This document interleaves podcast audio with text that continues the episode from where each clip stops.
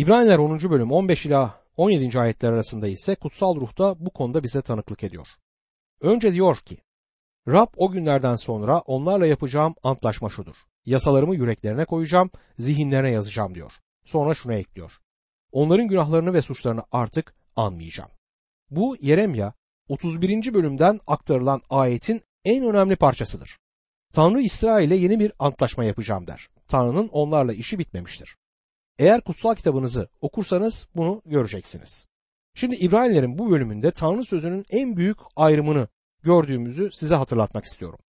Eski antlaşmayla yeni antlaşma arasındaki büyük bir uçurum gibidir bu. Her ikisinde Tanrı'nın verdiğini hatırlamalıyız.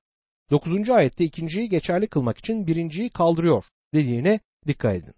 Birinciyi yani birinci antlaşmayı kaldırır ki ikinci antlaşma geçerli kılınsın. Rab İsa çarmıhta öldüğünde çok önemli bir şey gerçekleşti. Perde ortadan ikiye ayrıldı. İnsanlar artık Tanrı'nın önüne boğalar ve keçilerin kanıyla gelmiyorlar. Şimdi Rab İsa kendi bedeni aracılığıyla bizim yani sizler ve benim için bir yol açmıştır. Yine 10. ayete dikkat edin. Tanrı'nın bu isteğe uyarınca İsa Mesih'in bedeninin ilk ve son kez sunulmasıyla kutsal kılındık diyor. Kral James çevirisinde itelikle herkes için sözleri de bulunur. İtelikle konulmasının nedeni bu iki sözcüğün tercümanlar tarafından metne konulduğudur. Ayet bu iki sözcük olmadan daha doğrudur. Çünkü vurgu Mesih'in bir tek kez sunulmasıyla kurbanların sona erdiğindedir. Roma İmparatoru Titus'un İsa'dan sonra 70 yılında tapınağı yıkmasından sonra Kudüs'te hiçbir kanlı kurban sunulmayışı ilginçtir. Orada bugün de hiçbir kanlı kurban sunulmamaktadır ve yakın bir gelecekte sunulma ihtimali de çok azdır.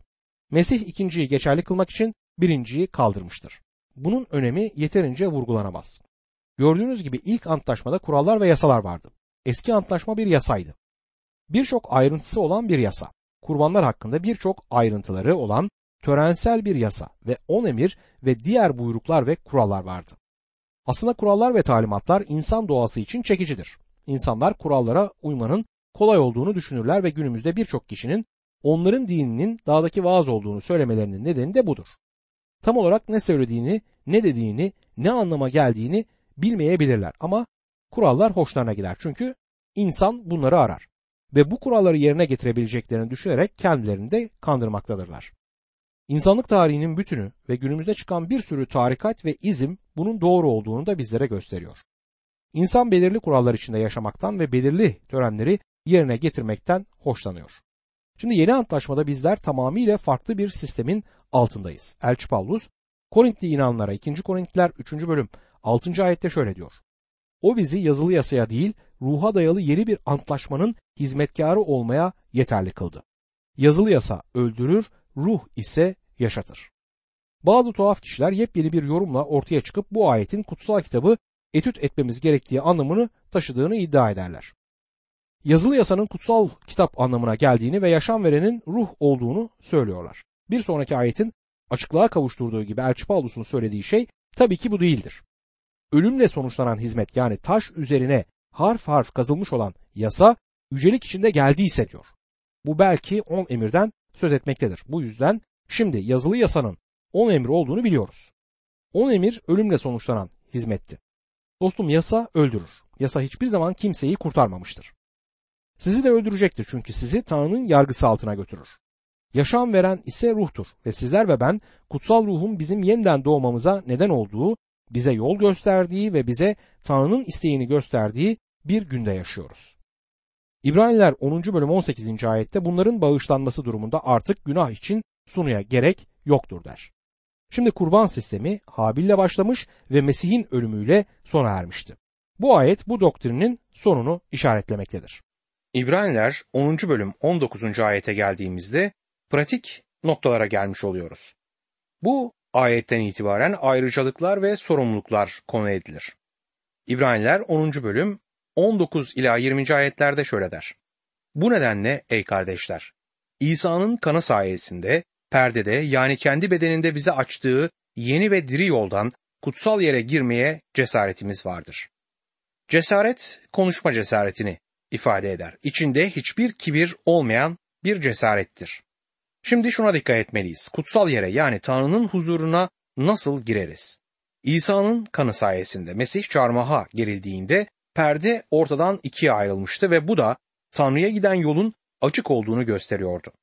Perdede yani kendi bedeninde ki beden Yuhanna'nın müjdesinin girişindeki söz yani insan olup aramızda yaşadıdaki bedendir. Yuhanna İsa'nın beden alıp gelmesinin Tanrı'ya açılan yeni ve diri bir yol olduğunu söylemedi. Çünkü Mesih'in beden alıp insan olması onun yaşamı kimseyi kurtarmaz. En kutsal yere Mesih'in kanı sayesinde gireriz. Oraya girme hakkımız onun beden alıp insan olmasından ötürü değildir. Perdenin yırtılması yani ölümü aracılığıyladır. Sizler ve ben İsa'nın yaşamından ötürü değil, bizler için çarmıhta öldüğünden ötürü Tanrı'ya tapınma ayrıcalığına sahibiz. Dostum bu ayrım çok önemlidir. Yeni ve diri yoldan diyor. Yeni sözcüğü yeni öldürülmüş anlamına gelen Yunanca paraphatos sözcüğünden gelir. Rab İsa Mesih'in çarmıha gerilişi, çarmıhtaki ölümü sayesinde sizler ve benim için yeni ve diri bir yol açtığından bu ayet söz etmektedir. Eski kurbanların artık size bir yararı olmaz sevgili dostum. İbraniler 10. bölüm 21. ayette Tanrı'nın evinde sorumlu büyük bir kahinimiz bulunmaktadır der. Babanın önünde doğru olan İsa Mesih gibi daima bizim için duada aracılık etmek üzere yaşayan bir savunucumuz olması gerçekten muhteşem bir ayrıcalıktır. Perdede diyor, Mesih çarmıhta asılıyken ruhunu teslim ettiğinde tapınaktaki perde ortadan ikiye ayrılmış ve babanın huzuruna çıkan yolu açmıştı. Şimdi ise bize bir davet vardır. Bazı yorumcular bu davetin kurtulmamış kişilere yapılan bir davet olduğuna inanır. Ben hem kurtulmamış ve hem de kurtulmuş insanlara yapılan bunun bir davet olduğuna inanıyorum. Tanrı'nın sağ yarında bir başkahinimiz olduğundan bu durum böyledir. İbraniler 10. bölüm 22. ayette öyleyse yüreklerimiz serpmeyle kötü vicdandan arınmış, bedenlerimiz temiz suyla yıkanmış olarak imanın verdiği tam güvenceyle yürekten bir içtenlikle Tanrı'ya yaklaşalım der. Bu Harun'un soyundan gelen kahinlik düzeninde kahinlerin adanmasıyla ilgili bir durumdu. Musa onların üzerine adanma suyu serpmişti ve yıkanmaları gerekiyordu. Bunun anlamı Tanrı'ya hizmet için ayrıldıklarıydı. Aynı şekilde bizim Tanrı'ya adanmışlığımız da ona yürekten bir içtenlikle yaklaşmamızı sağlar. İmanın verdiği tam güvenceyle diyor ya da iman doluluğuyla, imanımızın miktarıyla bunun ilgisi yoktur. Tamamen imanımızın hedefiyle ilgili bir noktadır bu. Gerçek iman her zaman imanın hedefiyle ilgilidir. Anlayacağınız yanlış şeye iman edebiliriz. Yeryüzünde birisine iman edebilir ve hayal kırıklığına uğrayabilirsiniz. İman sadece bir tanrı olduğuna inanmak değildir. Bunu söylemek sadece ateist olmadığınızı ifade etmektedir. Tanrı'nın var olduğunu ve doğruluk yolunu bilmekte kalmayıp imanınıza göre davranmanız da gerekir. Gerçek iman Rab İsa Mesih'i kişisel kurtarıcınız olarak gerçekten kabul ettiğiniz anlamına gelmektedir kutsal kitaba göre. Bu bize gayet açık bir şekilde bildirilmiştir. Yuhanna 1. bölüm 11 ve 12. ayetlerde kendi yurduna geldi ama kendi halkı onu kabul etmedi. Kendisini kabul edip adına iman edenlerin hepsine Tanrı'nın çocukları olma hakkını verdi diyor bu ayette. Burada kendisini kabul edip adına iman edenlerin derken ne daha azı ne de daha fazlası söz konusu edilmiştir. Mesih'e iman, Mesih'i kurtarıcı olarak kabul etmek anlamına gelir. İman bilgiyi temel alan davranıştır. Tanrı bizden hiçbir zaman karanlıkta bir atlayış yapmamızı istememektedir. İman karanlıkta bir atlayış yapmaktır diyen Tanrı bilimciyle aynı görüşü paylaşmıyorum. Eğer bu doğruysa atlamayın. Çünkü kendinizi on katlı bir binadan atlar durumda da bulabilirsiniz. Karanlıkta bir atlayış yapmamız gerekmiyor çünkü Tanrı bize yeterli bilgiyi vermiştir. Romalılar 10. bölüm 17. ayette demek ki iman haberi duymakla, duymak da Mesih'le ilgili sözün yayılmasıyla olur der. Tanrı imanımız için bir temel koymuştur. 1. Korintiler 3. bölüm 11. ayette çünkü hiç kimse atılan temelden yani İsa Mesih'ten başka bir temel atamaz der. Temele inmemiz gerekiyor dostum. Bu bilgidir ama sizi oraya indiren iman olacaktır. İman bilgiyi temel alan davranıştır. Bu Mesih'e kişisel olarak gelip ona kurtarıcınız olarak iman etmek anlamına gelir. Buna göre yüreklerimiz kötü vicdandan arınmış ve bedenimiz temiz su ile yıkanmış olarak imanın verdiği tam güvenceyle, yürekten bir içtenlikle Tanrı'ya yaklaşalım. Bu sizlerin ve benim inanlar olarak bir kahinliğin üyeleri olduğumuzu ifade eder. Bunu Calvin çok net bir şekilde ifade etmiştir. Calvin'in ifade ettiği büyük gerçeklerden biri de bütün inanların kahinliği konusudur. Her inanlı bir kahindir ve bir kahin olarak Tanrı'nın önüne konuşma cesaretiyle gelebilirsiniz. Birçok kişi vaizden kendileri için dua etmesini ister ama bütün inanların Tanrı'nın önüne çıkabileceklerini hatırlamamız gerekiyor. Sizin Tanrı'nın önüne çıkmaya benim kadar ya da başka herhangi biri kadar hakkınız var. Çünkü Mesih'in bizler için yapmış olduğu bu yeni kurban edilmiş yoldan gelebiliriz. Tanrı'ya bunun temelinde gelmeliyiz. İbraniler 10. bölüm 23. ayette açıkça benimsediğimiz umuda sımsıkı tutunalım. Çünkü vaat eden Tanrı güvenilirdir der. Açıkça benimsediğimiz iman aslında iman umut düşüncesindedir. Tanrı'ya yaklaşalım ama açıkça benimsediğimiz imana sarılalım der. Neden? Çünkü bir umudumuz var ve bu umut gelecek içindir. Tanrı'ya imanın tam güvenceyle gelmek ve ayrıca bir umudumuz olduğu için açıkça benimsediğimiz imana sımsıkı sarılmak olduğunu aklımızda tutmalıyız ve bu harikadır. Bir ilahi de şöyle der, çok yakın Tanrı'ya çok yakın. Daha yakın olmak mümkün değildir çünkü oğlunun kişiliğinde bizler onun kadar ona yakınız. Çok sevgili Tanrı için çok sevgiliyiz. Daha sevgili olmamız mümkün değildir çünkü oğlunun kişiliğinde bizler onun kadar sevgiliyiz diyor bu ilahinin sözlerinde. Tanrı'ya yaklaşmamız gerekiyor 22. ayete göre ve ona sımsıkı sarılmalıyız 23. ayete göre. Ve şimdi üçüncü bir nokta daha dikkatimize getirilir. İbraniler 10. bölüm 24. ayet. Birbirimizi sevgi ve iyi işler için nasıl gayrete getirebileceğimizi düşünelim. Birbirimizi nasıl gayrete getirebileceğimizi düşünelim diyor burada. İsteklendirmek ya da gayrete getirmek İngilizce'de paroksizm sözcüğünün türediği eski Yunanca'daki paraksusmos sözcüğündendir. Anlamı heyecanlandırmak amacıyladır. Birbirimizi sevgi ve iyi işler için nasıl gayrete getirebileceğimizi düşünmeliyiz. Bilmiyorum sizi rahatsız ediyor muyum? Bazı Mesih inanları bana vicdanlarını rahatsız ettiğimi söyler. Umarım vicdanınızı rahatsız ediyorum ve sizler de birbirinizi sever ve Tanrı için iyi işler yaparsınız. İbraniler 10. bölüm 25. ayette bazılarının alıştığı gibi bir araya gelmekten vazgeçmeyelim, o günün yaklaştığını gördükçe birbirimizi daha da çok yüreklendirelim der. İnanların bir araya gelmesi gereken bir zamana ihtiyaç olduysa o da şimdidir. Birbirimizi baltalamak yerine Mesih'in kişiliğinin etrafında sevgiyle bir araya gelmemiz gerekiyor. Birbirimizi yüreklendirelim. Tanrı sözünü birlikte incelememiz, çalışmamız gerekiyor. Tanrı bir gruba, bir bireye vermeyeceği şeyleri verebilir. Tanrı sözünü öğrenmekten hoşlanmamın nedenlerinden biri bencilcedir. Tanrı sözünü başkalarıyla paylaşmazsam sözünün bilgisinde gelişmeme izin vermez. Bir araya gelmekten kesinlikle vazgeçmeyelim. Topluluğumuzda bir kutsal kitap çalışması varsa mutlaka gidin çünkü orada kutsal kitabı kendi başınıza incelerken alamayacağınız bir bereket olduğunu da göreceksiniz. Aşağıdakiler lım ayetleridir. Nasıl? İmanla Tanrı'ya yaklaşalım. Umutla yaklaşalım. Sevgiyle yaklaşalım diyor. İmanla yaklaşalım kime? Tanrı'ya. Umutla yaklaşalım kendimize, sevgiyle yaklaşalım sevgili dostum başkalarına. Bu yine üç lütfu ortaya çıkartır. İman, umut ve sevgi. Gördüğümüz gibi bu mektup çok pratiktir. Günün yaklaştığını gördükçe diyor.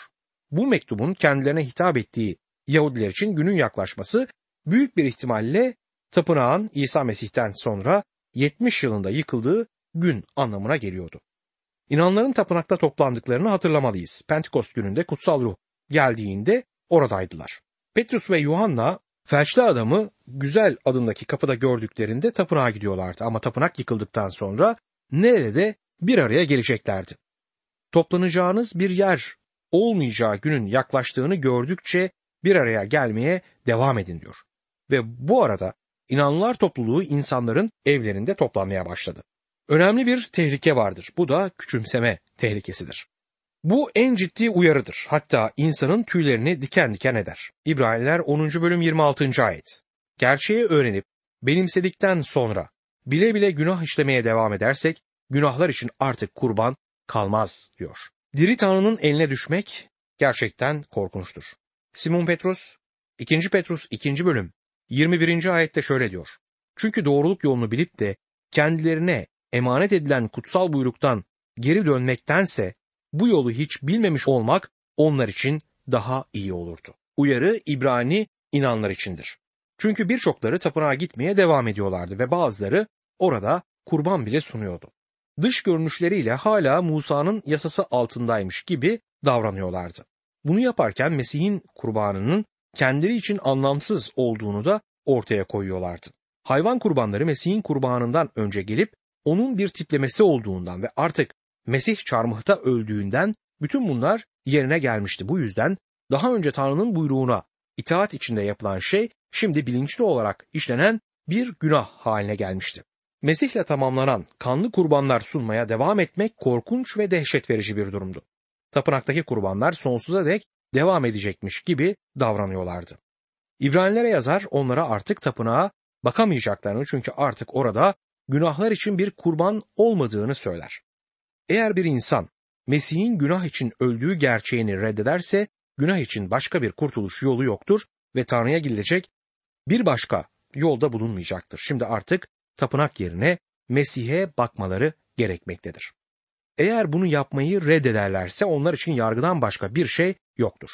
Tanrı sözü bu bağlamda çok açıktır bu noktada. Gerçeği öğrenip benimsedikten sonra bile günah işlemeye devam edersek diyor. Bunun anlamı kurbanlar sunarak, bilerek, isteyerek günah işlemekte devam etmektir.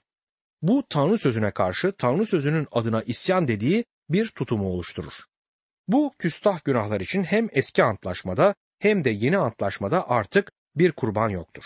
İbraniler 10. bölüm 27. ayette geriye sadece yargının dehşetli bekleyişi ve düşmanları yiyip bitiren kızgın ateş kalır diyor.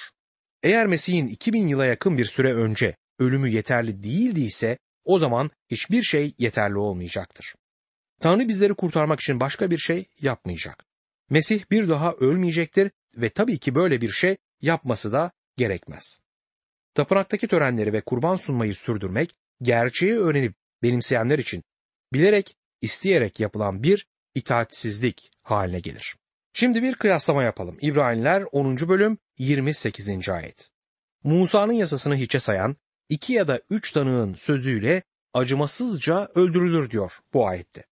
Şimdi yapacağımız kıyaslamaya dikkat edelim. İbraniler 10. bölüm 29. ayet. Eğer bir kimse Tanrı oğlunu ayaklar altına alır, kendisini kutsal kılan antlaşma kanını bayağı sayar ve lütufkar ruha hakaret ederse bundan ne kadar daha ağır bir cezaya layık görülecek sanırsınız der bu ayette. Bu Tanrı sözündeki belki en ciddi bildirilerden birisidir. Kendisini kutsal kılan ya da aracılığıyla kutsal kılındığı Tanrı oğlu Mesih'ten söz eder. İbraniler 6. bölüm 6. ayette çünkü onlar Tanrı'nın oğlunu adeta yeniden çarmıha geriyor, herkesin önünde aşağılıyorlar der. Mesih'in ölümü günah sorununu çözmeye yeterli değilmiş gibi davranmak ve Mesih ölmemiş gibi yaşamaya devam etmek, Mesih'in kanını küçümsediğiniz bir şey gibi davranmak anlamına gelecektir. Bilgi sorumluluk yaratır. Müjdeyi duyduktan sonra İsa Mesih'e sırtınızı dönerseniz dostum, birisinin size cehenneme gideceğinizi söylemesi gerekir. Bu benim söylediğim bir şey değil. Tanrı'nın sözü böyle söylüyor. Çünkü şu sözü söyleyeni biliyoruz. İbraniler 10. bölüm 30. ayet. Çünkü öc benimdir. Karşılığını ben vereceğim ve yine Rab halkını yargılayacak diyeni tanıyoruz. Dostum Tanrı yargılayacaktır. O bu evrenin egemen yöneticisidir. Hepimiz onun önüne çıkmak zorunda kalacağız. Tanrı'nın yargılamak için yüce bir hakkı vardır ve bundan vazgeçmemiştir. 1. Petrus 4. bölüm 17 ve 18. ayetlerde çünkü yargının Tanrı'nın ev halkından başlayacağı an gelmiştir. Eğer yargılama önce bizden başlarsa Tanrı'nın müjdesine kulak asmayanların sonu ne olacak? Doğru kişi güçlükle kurtuluyorsa Tanrısız ve günahlı kişiye ne olacak der bu ayet. İbraniler 10. bölüm 31. ayette diri Tanrı'nın eline düşmek korkunç bir şeydir der. Bu çok ilginç bir ayettir ve bu ayetin üzerinde durmamız bizim için yararlı olur. Bu ayet hem inanlılar ve hem de inanlı olmayanlar için geçerli bir ayettir. Diri Tanrı'nın eline düşmek korkunçtur. Ezra 7. bölüm 9. ayette 1. ayın 1. günü Babil'den ayrılmıştı. Tanrısının koruyucu eli sayesinde 5. ayın 1. günü Yarışilim'e vardı der. Bu ayette Tanrı'nın eli bu adamın üzerinde iyilik için vardı. Ve Tanrı elini sizin üzerinize iyilik için koymak ister ama bazen çocuklarının üzerine çok ağır bir elde koyabilir. Onları disipline sokar ya da bizim tabirimizde onları arka odaya götürür. Ben de o ceza odasına gittim. Belki siz de gittiniz. Davut da oraya gitti. 32. mezmur 4. ayette çünkü gece gündüz elin üzerimde ağırlaştı. Dermanım tükendi yaz sıcağında gibi der. Tanrı ne yapıyordu? Davut'u disipline sokuyordu. Onu arka odaya götürdü.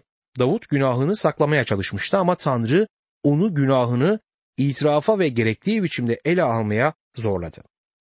Bazen Tanrı'nın eli aynı nedenden ötürü çocukları olan bizlerin üzerinde de ağırlaşıyor. Ancak Tanrı'nın disipline sokan eli Tanrı'nın yargısından tamamıyla farklıdır. Tanrı öcbenimdir, ben ödeyeceğim derken Tanrı kinci ve hain bir biçimde öc alacağını söylemez ama Tanrı günahı yargılayacaktır. Ve günümüzde vurgulanması gereken konu budur. Mezmur yazarına yine kulak verdiğimizde 75. mezmur 8. ayette Rab elinde dolu bir kase tutuyor. Köpüklü baharat karıştırılmış şarap döküyor. Yeryüzünün bütün kötüleri tortusuna dek yalayıp onu içiyor der. Peygamber gibi mezmur yazarının da yargıdan gazap kasesinin dolacağı bir zaman olarak söz ettiğini bu mezmurda görüyoruz. Ve bugün bu kase dolmaktadır. Tanrı harekete geçmek için acele etmiyor. Kimsenin kaybolmasını istemiyor ama o yargı kasesi dolmaktadır. Ve dostum bu acı bir kase olacaktır.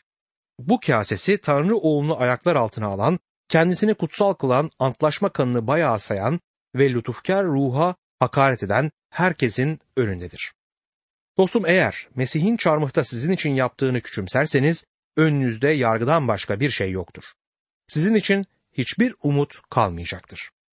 Yazar İbrani inanlara da aynı şeyi söyler. Musa'nın yasası altında her yıl ya da eğer isterlerse her gün bir kurban getirebilirlerdi ama artık bunu yapamazlar. Çünkü bu bitmiştir. Şimdi bizim yaptığımız gibi Rab İsa Mesih'e dönmeleri gerekmekteydi. Şimdi yazar kendilerine yazmakta olduğu bu Yahudilere kişisel olarak konuşacaktır. İbraniler 10. bölüm 32. ayet. Sizlerse aydınlandıktan sonra acılarla dolu büyük bir mücadeleye dayandığınız o ilk günleri anımsayın. Bu mektubun kendilerine yazılmış olduğu İbranilerin kurtulmuş olduklarını varsayıyorum. Yazarın kafasında onların inanlar oldukları konusunda hiçbir şüphe olmadığı görülmektedir. İbraniler 10. bölüm 33 ve 34. ayetlerde bazen sistemlere, sıkıntılara uğrayıp seyirlik oldunuz. Bazen de aynı durumda olanlarla dayanışma içine girdiniz. Hem hapistekilerin dertlerine ortak oldunuz hem de daha iyi ve kalıcı bir malınız olduğunu bilerek mallarınızın yağma edilmesini sevinçle karşıladınız diyor. Bazen de böyle muamele görenlerle dayanışma içinde bulundunuz demektedir. Hristiyanlar sıkıntılara uğrayıp seyirlik oldular. Mallarınızın yağma edilmesini sevinçle karşıladınız diyor. Öyle görülüyor ki bazı inanlar imanlarından ötürü hapse atılmış, diğerlerinin ise malları mülkleri ellerinden alınmıştı.